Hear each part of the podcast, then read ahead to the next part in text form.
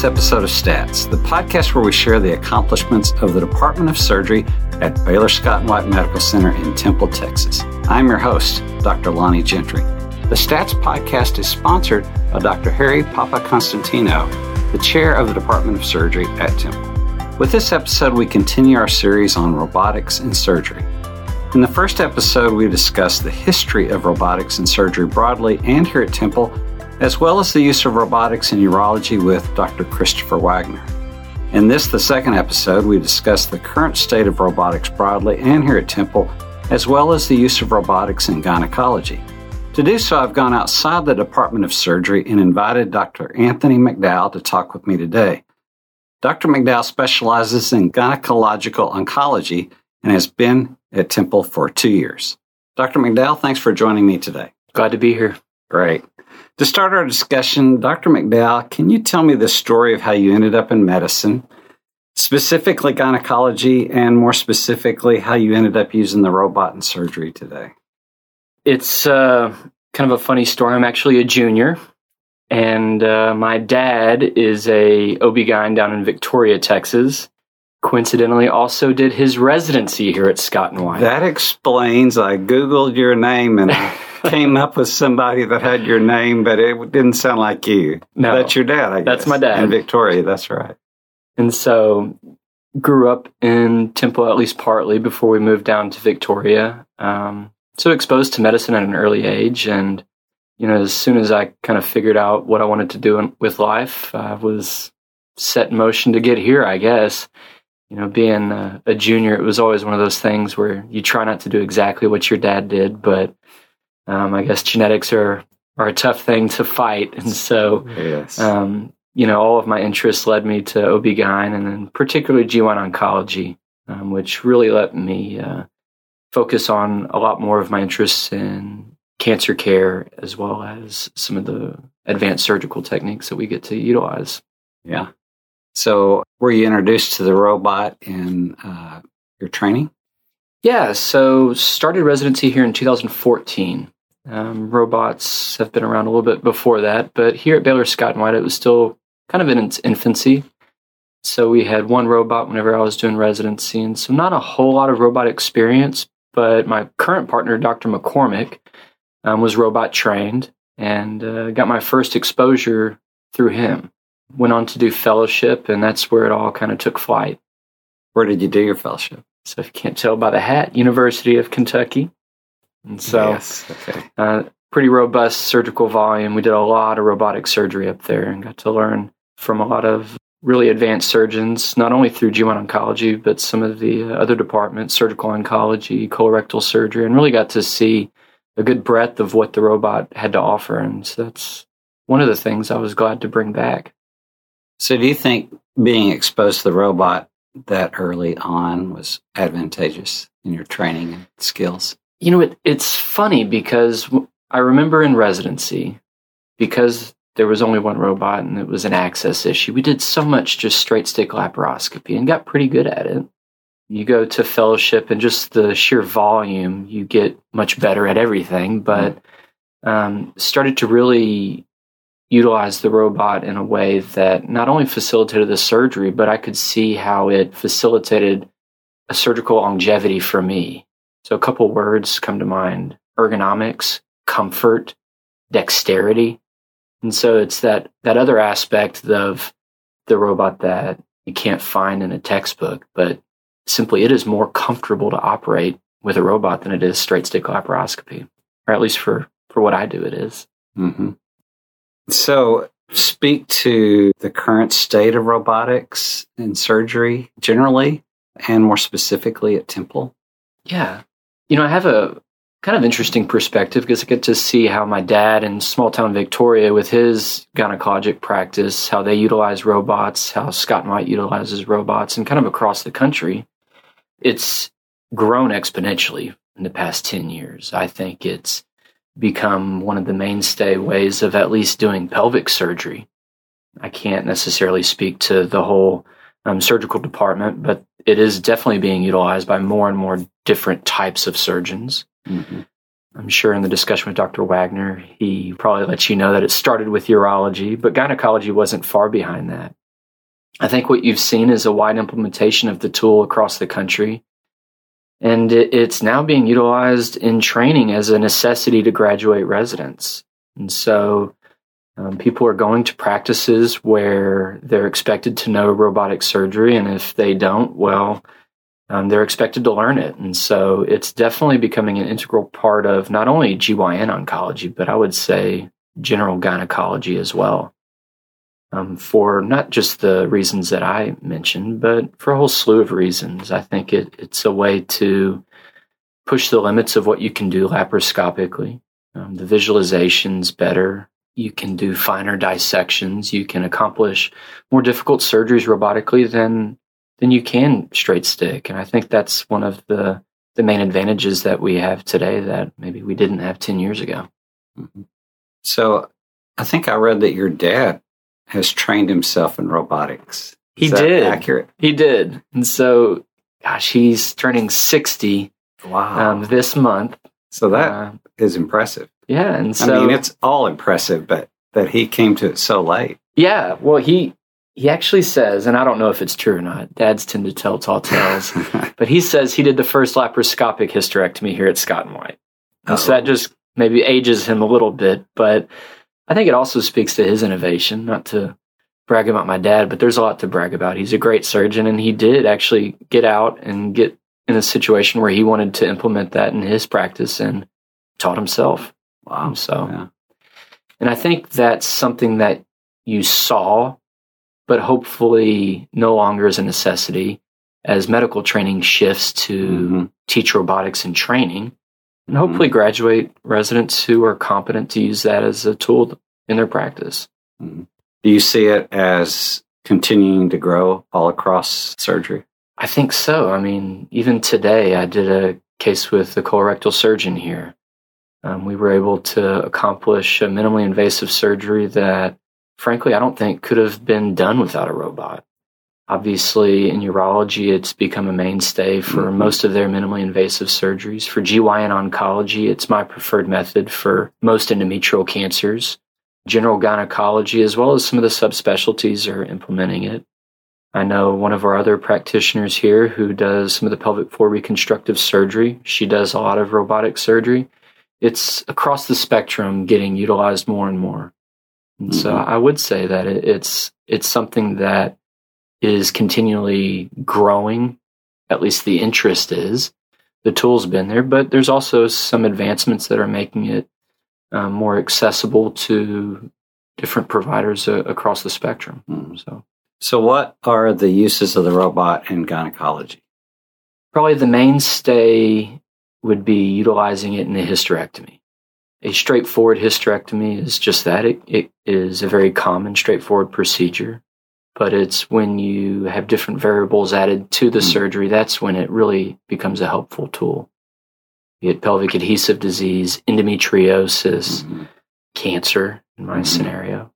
And so that's the main thing. But when you look at some of the pelvic reconstructive surgeries, a robotic sacrocolpopexy is a, uh, another nice procedure that can be done robotically in my field, um, pelvic and para-aortic lymph node dissections are much easier with the robot.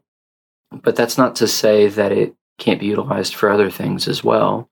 Um, complicated reconstruction on some of the urologic tracts that's done by um, some gynecologists across the country. And so there's sky's the limit. Mm, sounds like it. Yeah. Is a robotic surgery quicker? it starts off being much slower. And so there are definite barriers to robotic surgery, and that's mostly in a scenario where it's new. And so when you have a new surgeon, they're going to be slower robotically. Mm-hmm. When you have a new team, they're going to be slower mm-hmm. setting up. Those are barriers that can be overcome. And I think that we've actually overcome a lot of those hurdles in the past two years since I've started. Mm-hmm. You know, I brought with me my particular quirks, and people learn those over time. And eventually it can become just as fast as a straight stick laparoscopy.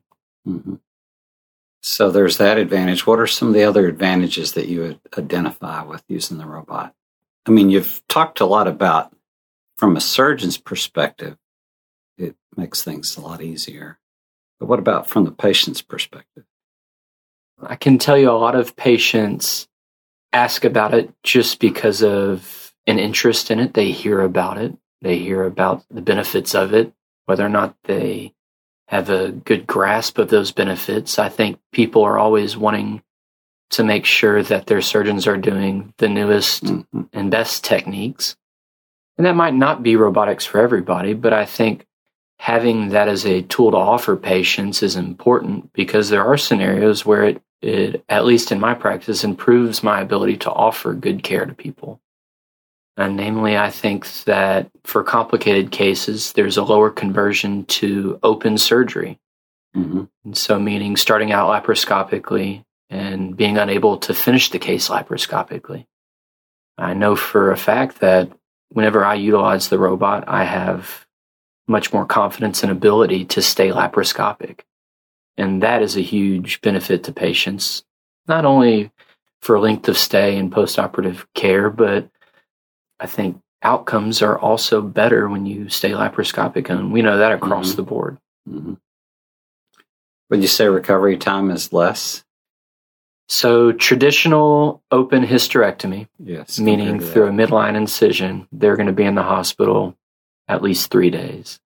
Whenever we started doing laparoscopic hysterectomies many years ago, that was the first thing that they saw was they were sending people home the next day. Uh-huh. We're now sending people home the same day. Wow. And so, yeah, That's surgical stays are improvement. much shorter. You don't get any shorter than same day. That's true. So many advantages. Yes. Many advantages.